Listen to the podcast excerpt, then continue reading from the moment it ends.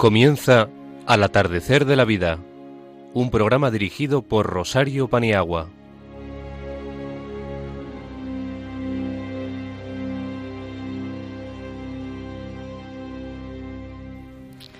Buenas tardes, queridos amigos.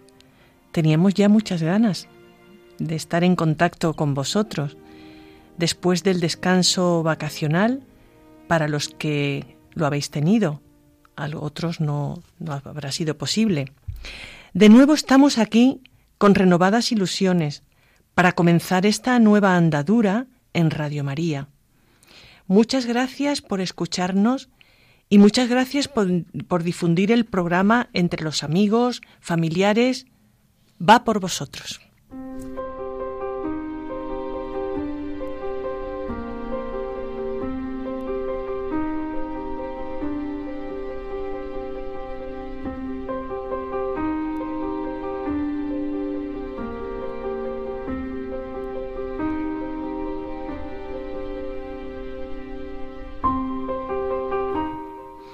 A continuación presentamos el menú de la tarde. Vamos con los diferentes platos, suculentos todos.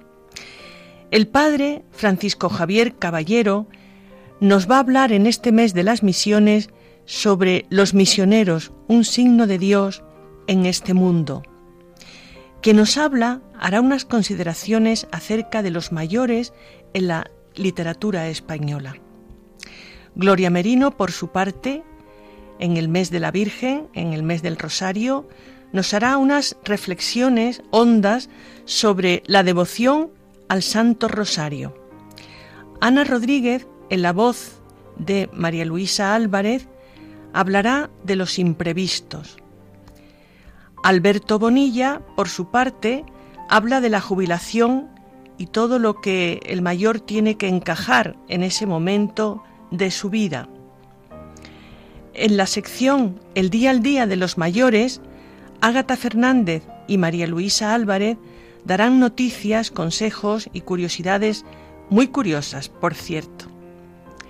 Antes del cierre, nuestro poeta, Pablo Rodríguez Osorio, nos recitará con esa voz que Dios le ha dado un poema sobre la voz humana como la más importante de todos los instrumentos, porque la voz humana la ha creado Dios. Araceli Paniagua ha preparado, hablando de la voz humana y que también vamos a hablar de Verdi, el coro de esclavos de Nabucco. Esta vez será una elección coral. Muchas gracias. Contaremos en control con la gran ayuda de Yolanda Gómez y con el deseo de pasar una hora en compañía en esta casa de la Virgen y en este mes de la Virgen, comenzamos.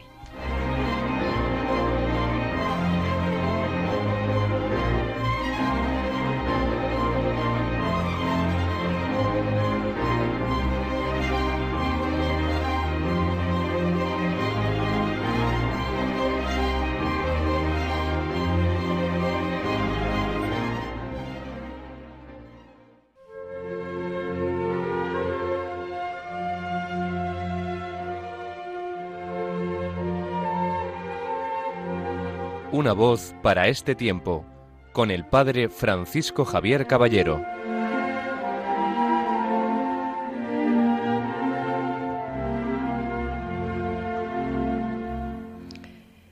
Esta tarde, el Padre Francisco Javier, misionero redentorista, él, nos hablará de los misioneros como un signo de Dios en este mundo. Adelante, Francisco Javier.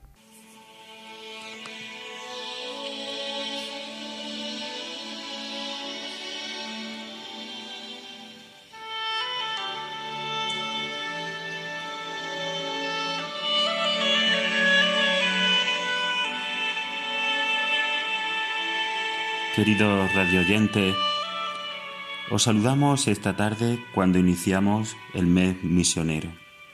Como cada año, recordamos que hombres y mujeres abandonaron su casa para llevar a Jesús a otras tierras.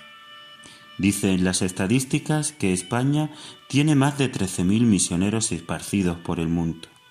cuánta gratitud regalada, cuántas vidas cargadas de sentido, y así los misioneros van llevando a un Jesús y a una iglesia que es creíble, porque lo que ofrecen no es otra cosa que su propia vida. Mientras tanto, aquí en Occidente, no somos capaces de dejar de pensar en nosotros mismos, en nuestra seguridad, nos sentimos invadidos, en nuestro bienestar, queremos ser más ricos, en nuestro ombligo particular y común, creyendo que a más yo, más felicidad. ¿Estaremos como sociedad enfermos de narcisismo? Es curioso cómo en los propios ambientes eclesiales los cristianos nos hemos introyectado los valores del éxito perpetuo y en continuo crecimiento, cómo exhibimos nuestras exitosas carreras sin el más mínimo pudor, como una vocación de servicio la convertimos en autoservicio sin tan siquiera ponernos colorados. Y olvidamos que a nuestro Dios, al Dios de Jesús de Nazaret, nada le importan nuestros triunfos. El Jesús vulnerable que se dejó morir en una cruz por nosotros, lo hemos convertido en un Dios éxito. Y así, o como consecuencia de ello, hemos olvidado a tantos fracasados de la tierra, tantos desposeídos, pobres, refugiados, prostitutas y mendigos que no tienen que llevarse a la boca, no solo en el mal llamado tercer mundo, sino también en el nuestro. A Jesús, el revulsivo de conciencias, el revolucionario, el que supo acoger a pecadores y señalados, lo envolvemos en un discurso políticamente correcto, tan de moda, y lo callamos, lo dejamos sin voz. Quizá, como señala el Papa Francisco, esta sea la verdadera crisis de la Iglesia o de la humanidad. Me pregunto qué pensarán esos misioneros, muchos de ellos mayores, cuando vuelven a nuestro país y nos ven tan despistados. Quizás sería el momento de decirles que les necesitamos, que este, también mal llamado primer mundo, está urgido de ser evangelizado de nuevo, que añoramos a ese Jesús pescador y andariego que supo inocular en sus discípulos una inquietud maravillosa que sólo rompía el éxito y trascendía el ego. Solo profundizando en la propia vocación cristiana podremos ser solución para nosotros mismos. Solo dejándonos tocar por Jesús podremos despertar de este letargo dulce y ególatra. Solo olvidándonos de nosotros mismos podremos salvarnos. Feliz mes de las misiones.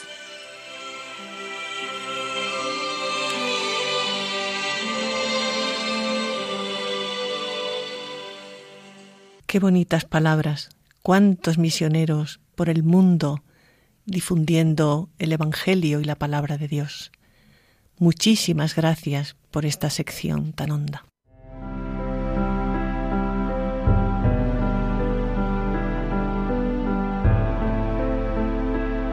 La sabiduría de los mayores con Rosario Paniagua.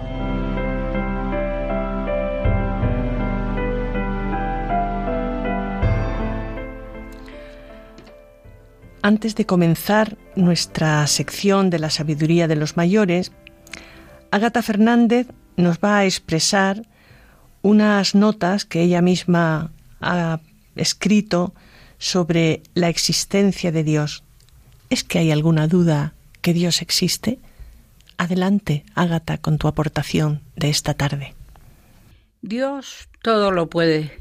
Nos ha dado una vida con todo su amor es innegable su existencia, aunque no todos tienen la gracia de creer. Es tan evidente en la naturaleza, la mano de Dios está ahí. Nadie puede crear tanta grandeza. El agradecimiento sale de lo más hondo ante un Dios verdad, belleza, amor. Hay que pedir por los que no tienen esta gracia, para que algún día reciban ese don tan grande. Para el creyente, el final de esta vida no es una mala noticia. Sabe a dónde y con quién va. Lo ha estado buscando toda la vida. Ser agradecidos es de bien nacidos ¿Y quién nos ha hecho más regalos que el mismo Dios con la vida, la fe y un sinfín de bendiciones? También debemos rezar por los que tienen una fe débil o tienen dudas.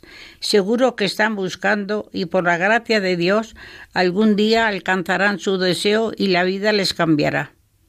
Hemos sido elegidos, Dios nos ha dado mucho, lo debemos compartir con los demás con una vida entregada y verdaderamente cristiana.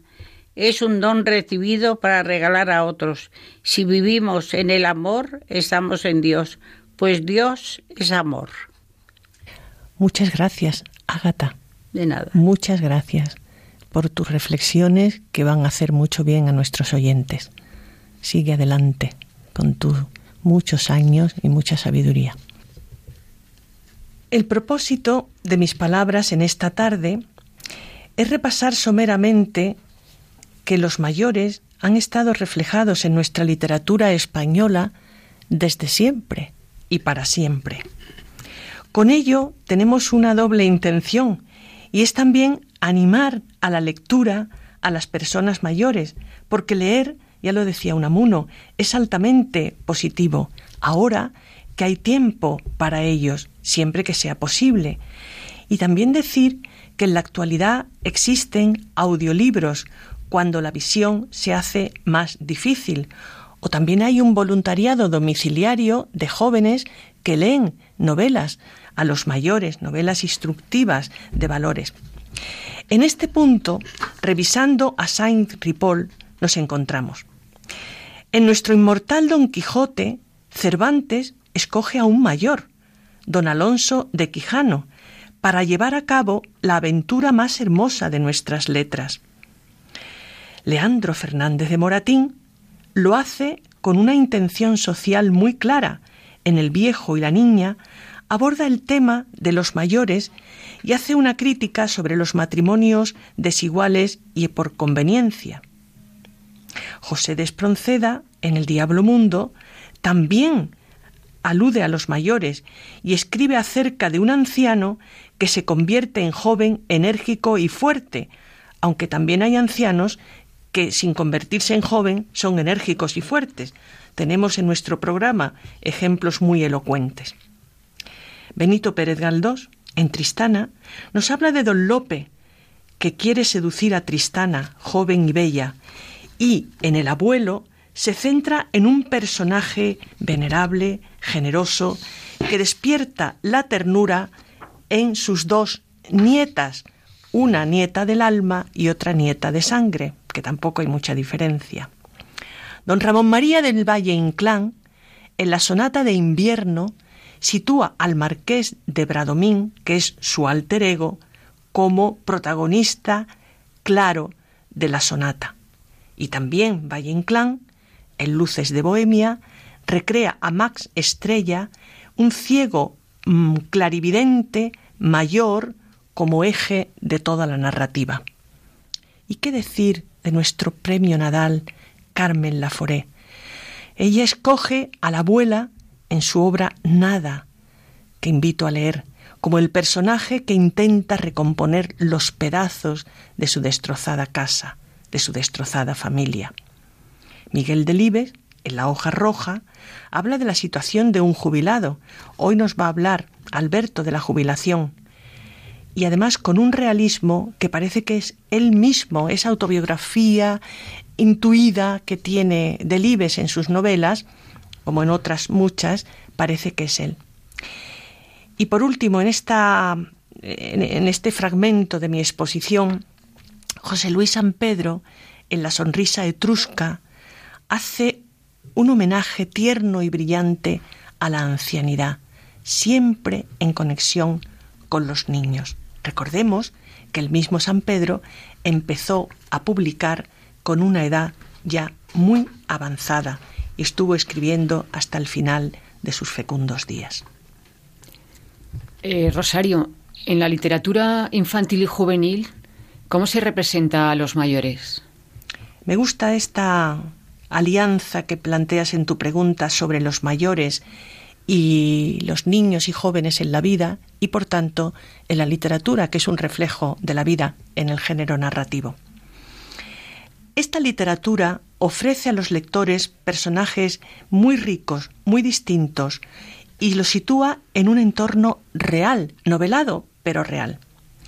La figura del anciano aparece en nuestros mejores autores actuales en este tipo de literatura que es a su vez muy pedagógica, porque no es infrecuente que se den alianzas entre niños y ancianos, entre jóvenes y ancianos.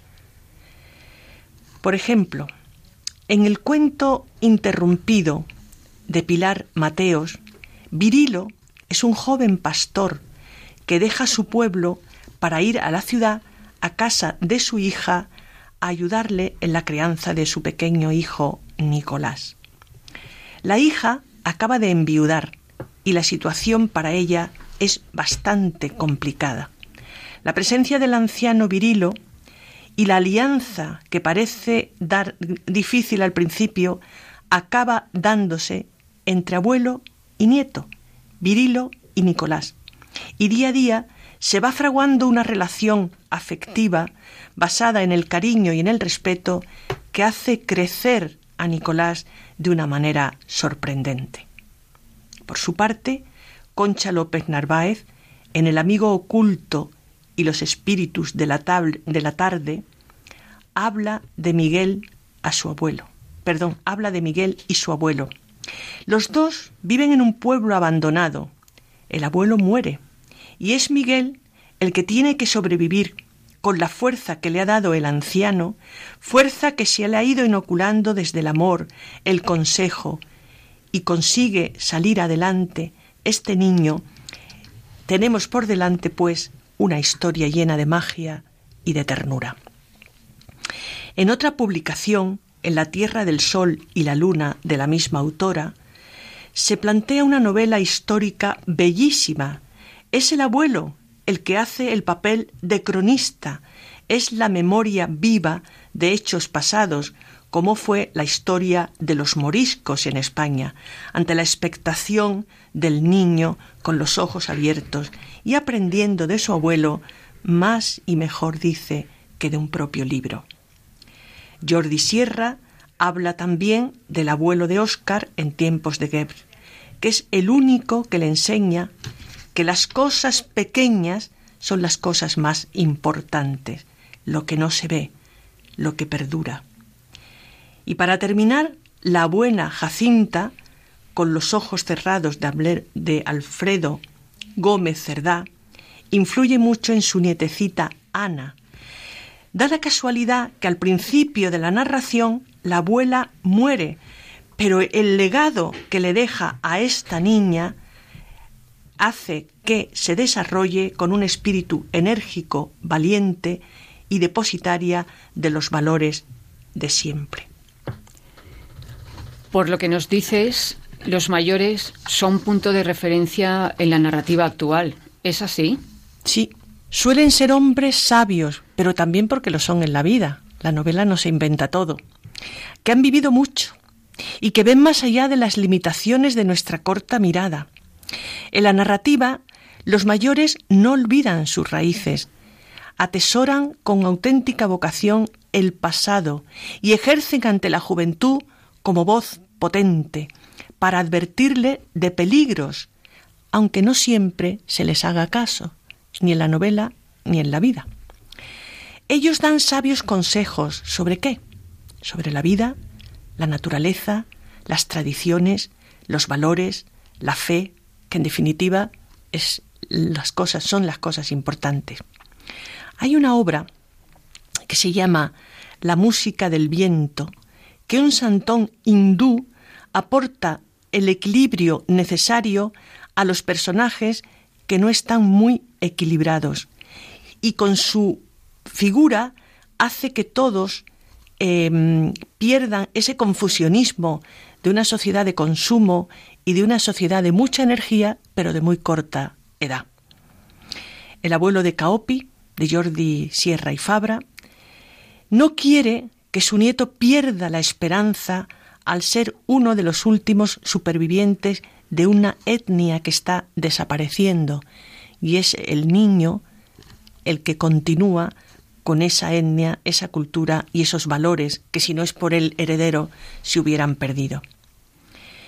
Es muy interesante la figura de Ahme, el abuelo de Habib, que en una noche, la, la novela Una noche de luna en el estrecho, ayuda a su nieto desde el ejemplo a que no deje el poblado y a buscar una vida nueva, señalándole con mucha sabiduría de los peligros que corre si cruza el estrecho porque él mismo lo ha padecido. Como vemos, es un elenco de obras de literatura española donde el abuelo es el eje de la narrativa y es el maestro o tutor del niño o el joven. Después de este recorrido, ¿qué nos dejas para el final? Magui, para el final mm, parece que es una metáfora, pero es la última campanada. Así se llama esta novela, en la que se hermanan precisamente todo lo dicho eh, con anterioridad. Aquí, brevemente, porque no es una clase de literatura, Hugo es un joven que tiene muy buena posición económica, pero unas notas muy bajas, y decide, o sus padres se lo indican, ponerse a trabajar para ver si hace algo, en el taller de un viejo relojero. El relojero es Enrique Ginestal. Entonces, Hugo se queda sorprendido al conocer la profesión del anciano y sobre todo conocer al anciano, porque empieza a valorarlo, a saber sus afectos, sus necesidades. Entonces, el anciano con un grupo, en esto nos llevaría, bueno, pero no quiero alargarme, con un grupo de coetáneos están muy hartos de que no se les haga caso, de que no se les tenga en cuenta para nada, y como saben mucho de relojes, deciden boicotear las campanadas de fin de año. Y lo consiguen, y lo hacen con absoluta maestría, sin fallos ni errores. Es toda una metáfora de decir, el que no suenen las campanadas quiere decir que nosotros estamos aquí, que nos escuchéis, que tenemos mucho que decir. Arman una tremolina impresionante en que no se oyen las campanadas, pero se oyen las suyas, que es querer estar vivos, querer figurar, querer formar parte de la historia y que hoy día estemos hablando de esta novela, por ejemplo. Así que nunca se puede dejar de sonar y nunca se debe dejar de sonar. Hasta aquí.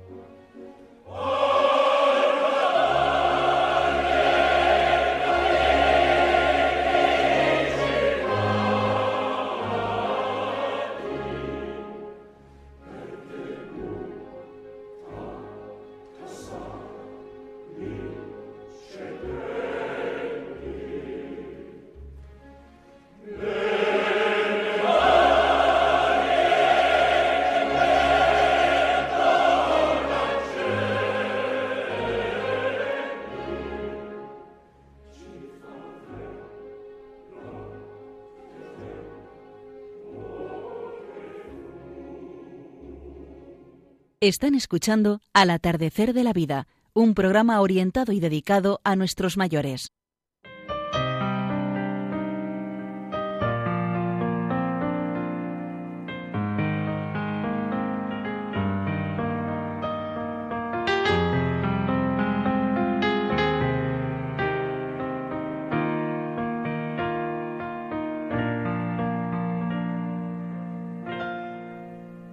El pensamiento de los mayores con Gloria Merino.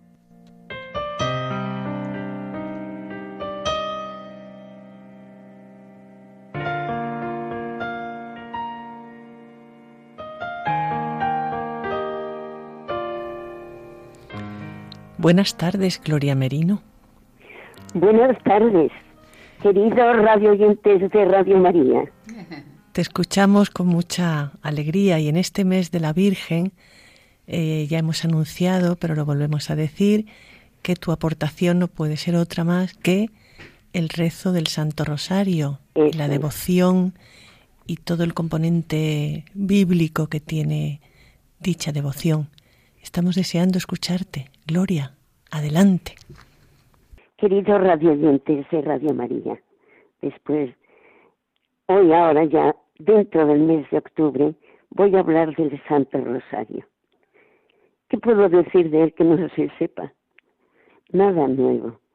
Pero es un comentario, un compartir sentimientos que nos ayuden a amar y a honrar más y mejor a nuestra Madre María Santísima. Además de ser una oración a la Virgen, es una síntesis del Evangelio una oración cristológica por la que a través de sus veinte misterios vamos recorriendo toda la vida de Jesús y de María, contemplándolos, eso sí, desde los ojos y el corazón de la Madre. Jesús y María no solo son santos, son santificadores, por lo que este ejercicio de oración realizado con devoción ejerce una acción santificadora sobre las almas de quienes lo rezan. Debemos pensar en la belleza y grandeza del Padre nuestro, oración recomendada por el mismo Jesucristo. En cuanto al Ave María, nos evoca el anuncio del ángel a María de la encarnación del Hijo de Dios así como el ruego que hacemos a la Virgen, solicitando su ayuda en todo momento de nuestra vida y en especial en el de, el de nuestra muerte. Esto tiene que provocar en nosotros una gran confianza en su misericordiosa intercesión después de los millones de veces en los que se lo hemos pedido a lo largo de nuestra vida. Es cierto que muchas veces nos distraemos. Somos humanos, tenemos nuestros límites, pero Dios y la Virgen lo saben.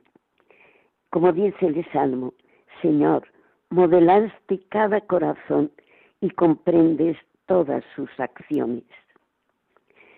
En una ocasión, comentando esto de las distracciones, a, alguien Mm, con el Papa, San Juan Pablo II, y diciéndole que para rezar el rosario distraído más vale no rezarlo, el Papa le contestó que no estaba de acuerdo, que el peor rosario es aquel que no se reza.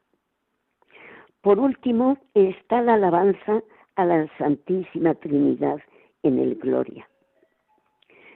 No hay duda que a la Virgen le agrada mucho puesto que son varias las ocasiones en que ha pedido que se le rece, como Lourdes, Fátima.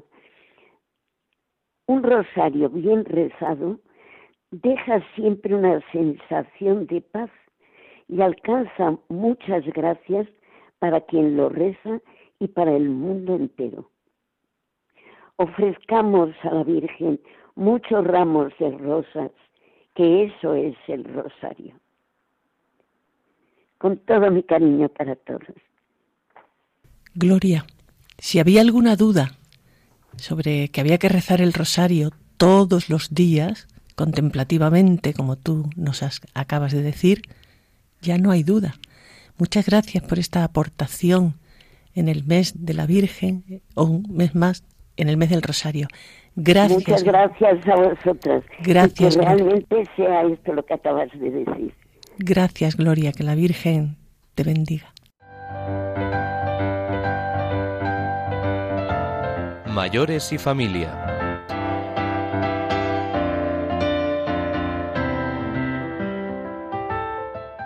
María Luisa, en la vida no está todo medido y pesado. Nos sorprenden las cosas, ¿no? Y precisamente nos vas a hablar de ese tema, que nos va a ser muy útil porque queremos controlarlo todo y no es posible ni tampoco deseable, yo creo. Adelante, María Luisa. Gracias, Rosario. Hablaremos sobre los imprevistos. Las situaciones inesperadas nos obligan a salir de nuestras rutinas, que es el lugar donde nos sentimos seguros y nos mantenemos estables de tal modo que cuando sucede algo que no esperábamos, nos tambaleamos y puede que nos quedemos un tanto paralizados sin saber muy bien qué hacer o cómo actuar ante ello. De hecho, no es casualidad que a muchas personas mayores nos guste tener el control de las situaciones y de la vida en general, ya que de esta forma nos sentimos más seguros y más cómodos. Es cierto que la mayoría de las sorpresas que se nos presentan tienen poca importancia, afortunadamente. Sin embargo, hay ocasiones en que tienen algo más de importancia o son más desagradables y nos afectan a nivel emocional, creándonos una situación de incertidumbre importante. Y aunque deberíamos contar con ello, puesto que nada permanece eternamente, lo inesperado, la caducidad y la sensación de inseguridad también forman parte de la vida. ¿Qué nos garantiza, quién nos garantiza que en el viaje que vamos a hacer no se nos va a pinchar a una rueda? ¿O que mañana estaremos sin agua? ¿O que nos vamos a levantar constipados, por ejemplo?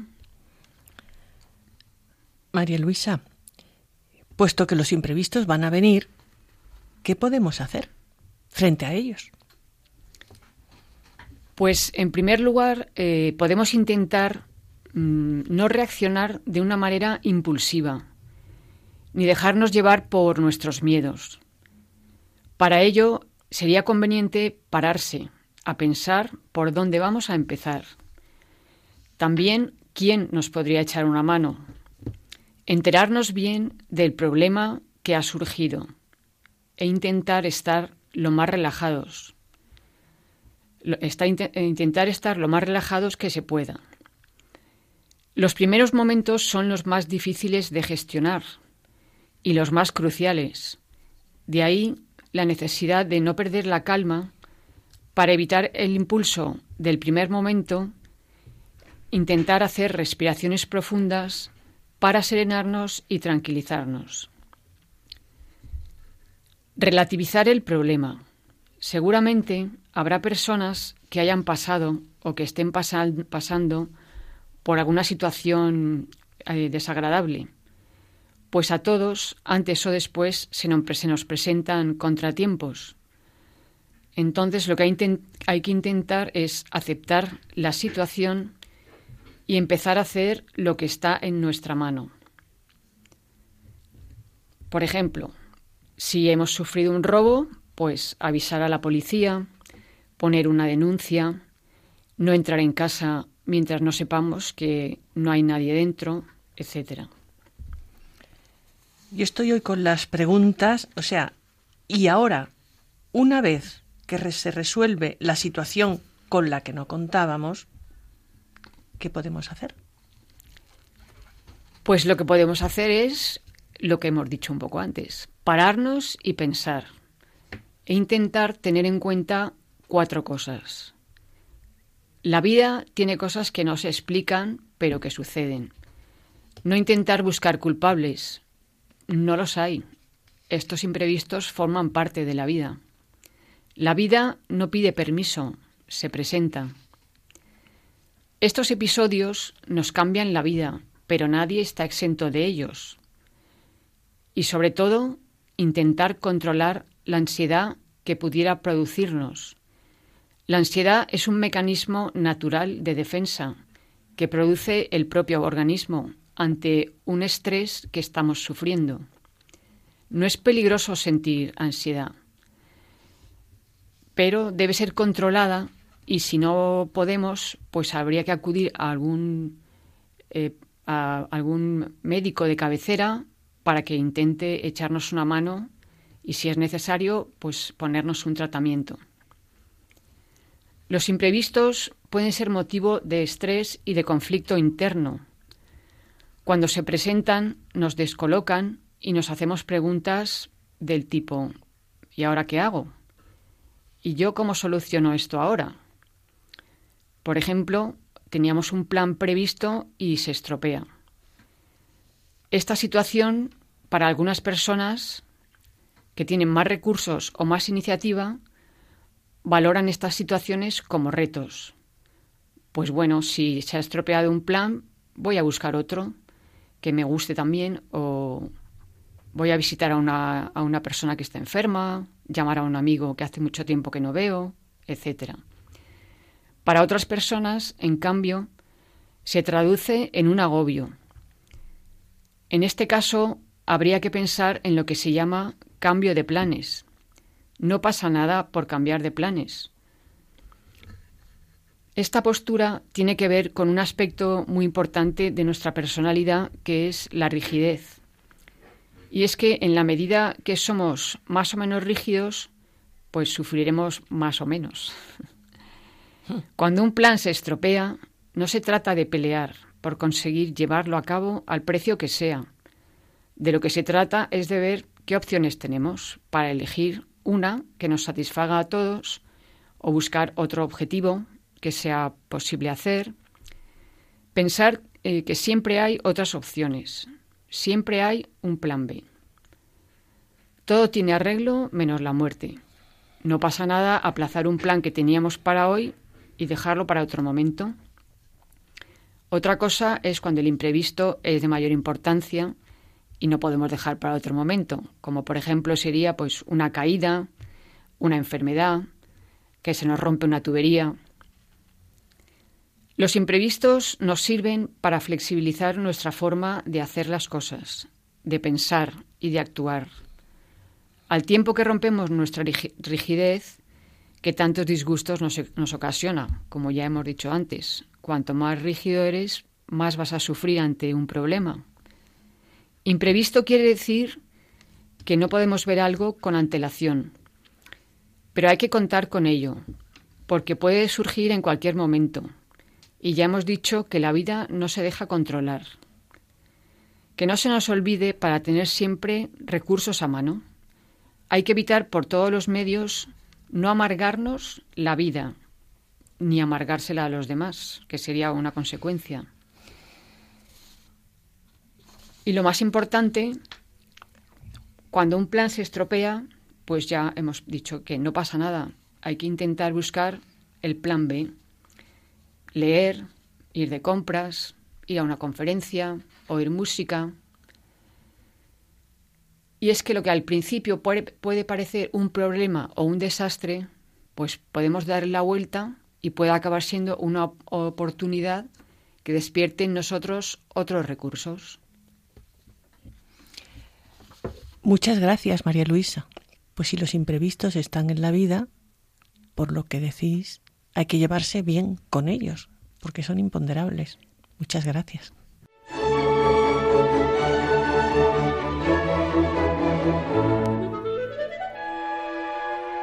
Mente Sana con Alberto Bonilla.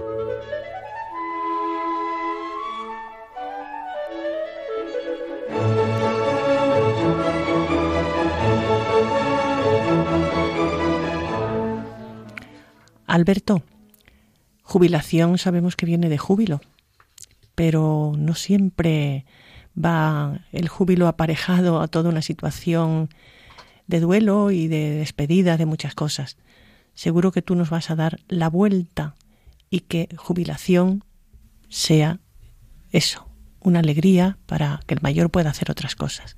Adelante, Alberto. Muy buenas noches a todos nuestros radioyentes. Es un auténtico placer volver a haber tenido la invitación aquí de Charo para formar parte de este equipo maravilloso y estar un, un ratito en, en, a este lado del micrófono. En esta ocasión, coincidiendo con el comienzo de, del año del que hablaba, quisiera hablar de despedidas, de las expectativas, las oportunidades y la satisfacción que hay en la jubilación.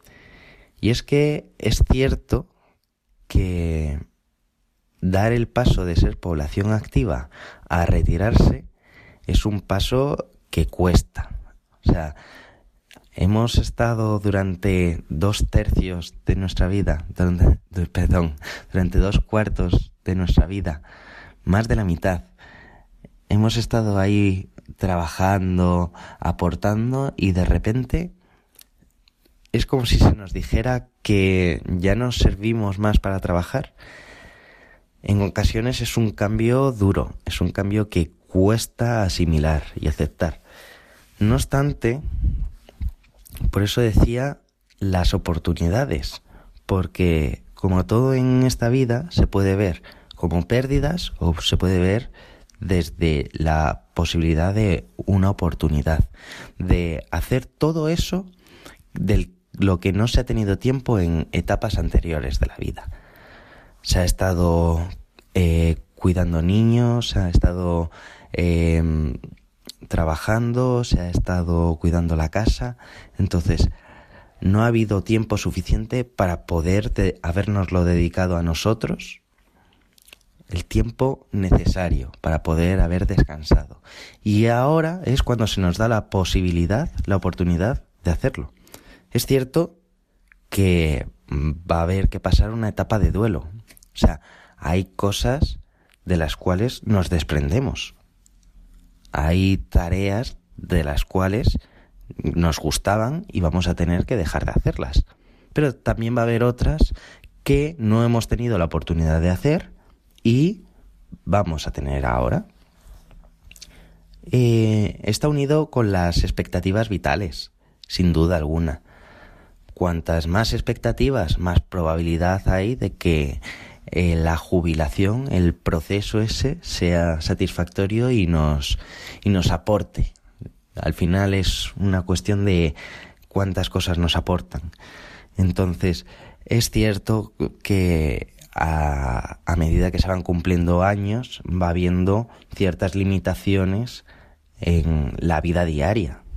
Eh, cada vez se va teniendo un poco menos de energía, eh, nuestro estado anímico es un poco más eh, variable, que fluctúa más, mm, dependemos más de otras cosas, nuestra memoria ya no es la que era, pero también es igualmente cierto, y así lo apuntan los estudios, desde el campo mío de la psicología, que a medida que se van cumpliendo años, se van teniendo cada vez mejores y mayores estrategias para optimizar las habilidades que tenemos y compensar aquellas de las cuales mm, se han ido eh, disminuyendo poco a poco con el paso del tiempo. Durante esta nueva etapa, ¿qué es lo que se puede, se puede hacer? Principalmente, lo primero que siempre viene a la cabeza, ampliar la red social que uno tiene y tener una mayor participación comunitaria. Eh, en etapas anteriores no se tuvo la posibilidad de hacer un voluntariado, no se tuvo la posibilidad de eh, ser catequista, de participar en una ONG, de ir a un club social en el cual se puede jugar al dominó, por ejemplo. Y esta, este será el momento en el que uno tenga la posibilidad de hacer todo esto. Si bien es cierto, ya lo he comentado, de hecho, lo he dicho indirectamente, hay dos tipos al final de ocio. Está el ocio que puede ser para los otros y el ocio que puede ser para uno mismo. El ocio de uno mismo, del dominó, pues nos va a hacer pasar un rato buenísimo y el ocio para otros va a hacer que encima tengamos una mayor satisfacción personal y nuestras expectativas vitales incrementen. Nos vemos útiles para la sociedad. La sociedad que parece que nos había dicho que ya nos servíamos para trabajar, nos dice eso. Y ahí puede ser una de las claves que quisiera dejar a modo de visión panorámica de toda esta nueva etapa que se puede abrir ante, ante una situación así. Simplemente terminar diciendo que hay que estar abierto a, a nuevas oportunidades que puedan aparecer.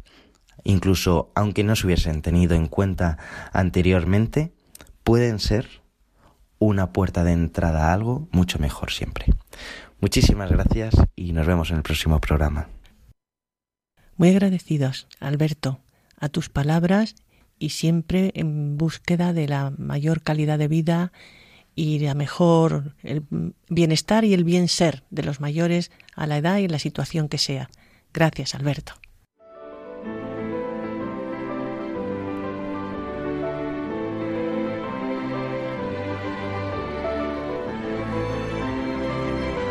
El día a día de los mayores.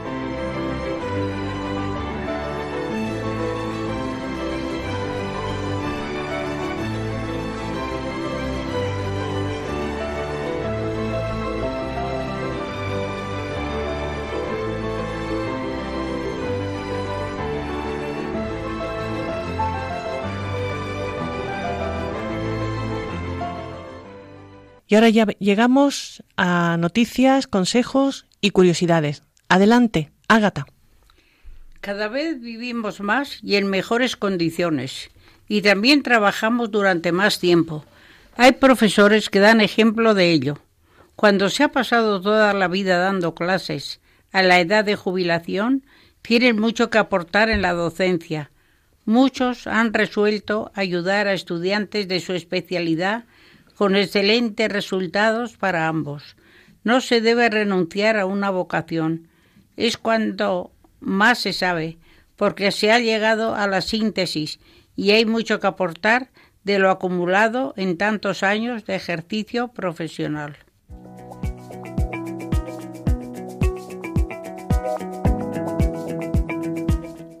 Montserrat Lacalle, psicóloga especialista en envejecimiento, aboga para que el paso a la jubilación sea cada vez más paulatino. Dedicamos muchas horas al trabajo y algunas personas al jubilarse y tener tanto tiempo libre se sienten un poco desorientadas, vacías, sin proyectos. La calle afirma, las personas cada vez van a pasar más tiempo jubiladas y es necesario prepararse para este periodo vital que puede durar 20 o 30 años o más. Estemos preparados.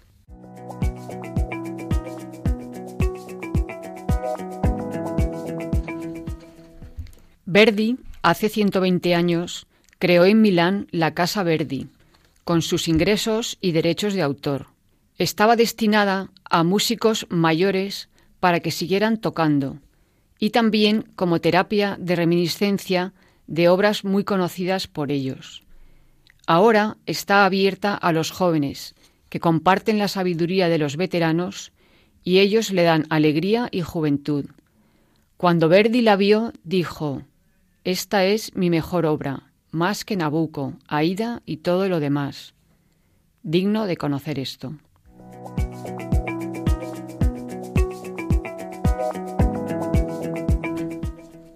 El proyecto Senior Cohousing, Convivencia de Ancianos, se va abriendo paso como una opción para que los mayores no vivan aislados. Existen unas 15 en España, en donde ya hay personas conviviendo. Ofrece una opción frente a los sistemas asistenciales actuales. Mantienen su independencia en sus casas, mientras hacen uso de las zonas comunes habilitadas al efecto, Forman parte de una comunidad de vecinos, tienen las necesidades cubiertas y no abandonan sus pisos. Otro modelo de atención. buscando siempre la calidad de vida y el bienestar de los mayores.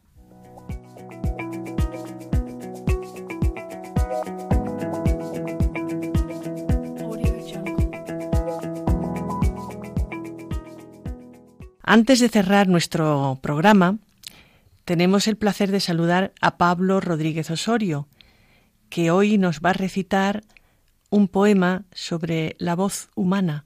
Por eso Nabucco, por eso Verdi. Hoy hemos estado haciendo guiños transversales a lo largo del programa, con la jubilación, etc. Adelante, Pablo.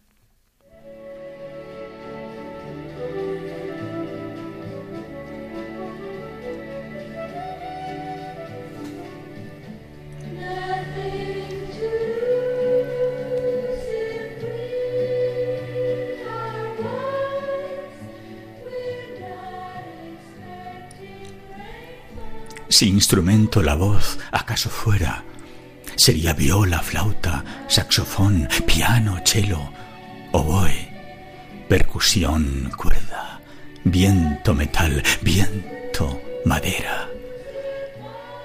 Y si la voz ser flor también quisiera, sería lirio, dalia, corazón, sangrante, margarita y un jarrón de rosas que han brotado en primavera. No hay mejor que la voz, ningún sonido, más dulce, grato, afable, más hermoso, pues el alma su música estremece. No hay flor con más intenso colorido como tiene la voz, tan luminoso que hasta el sol, al oírla, palidece.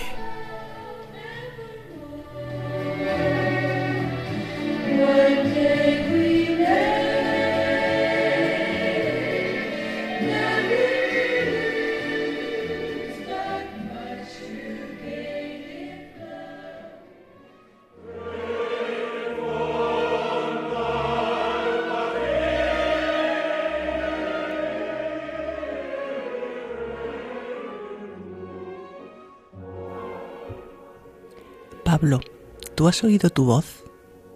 Porque nosotros en la radio sí que lo hemos oído y parece que es un autorretrato de tu voz, si se puede decir así. Gracias.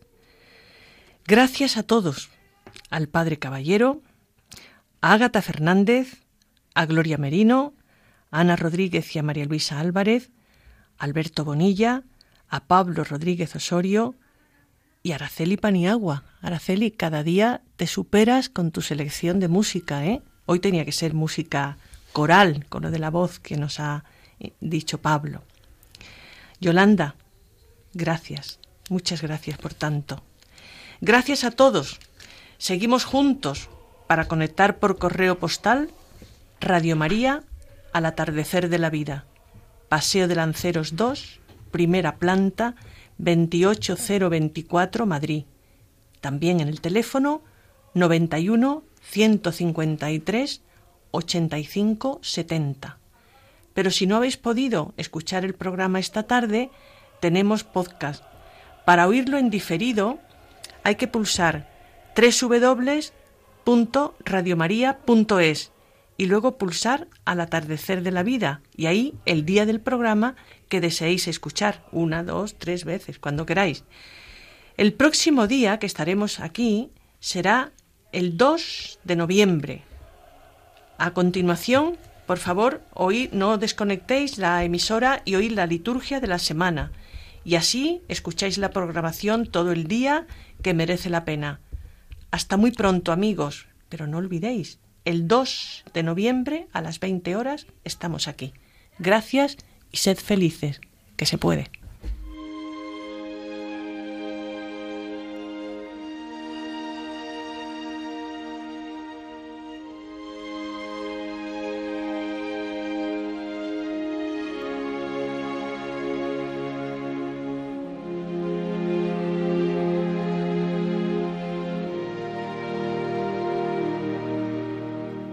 Acaban de escuchar Al atardecer de la vida un programa dirigido por Rosario Paniagua.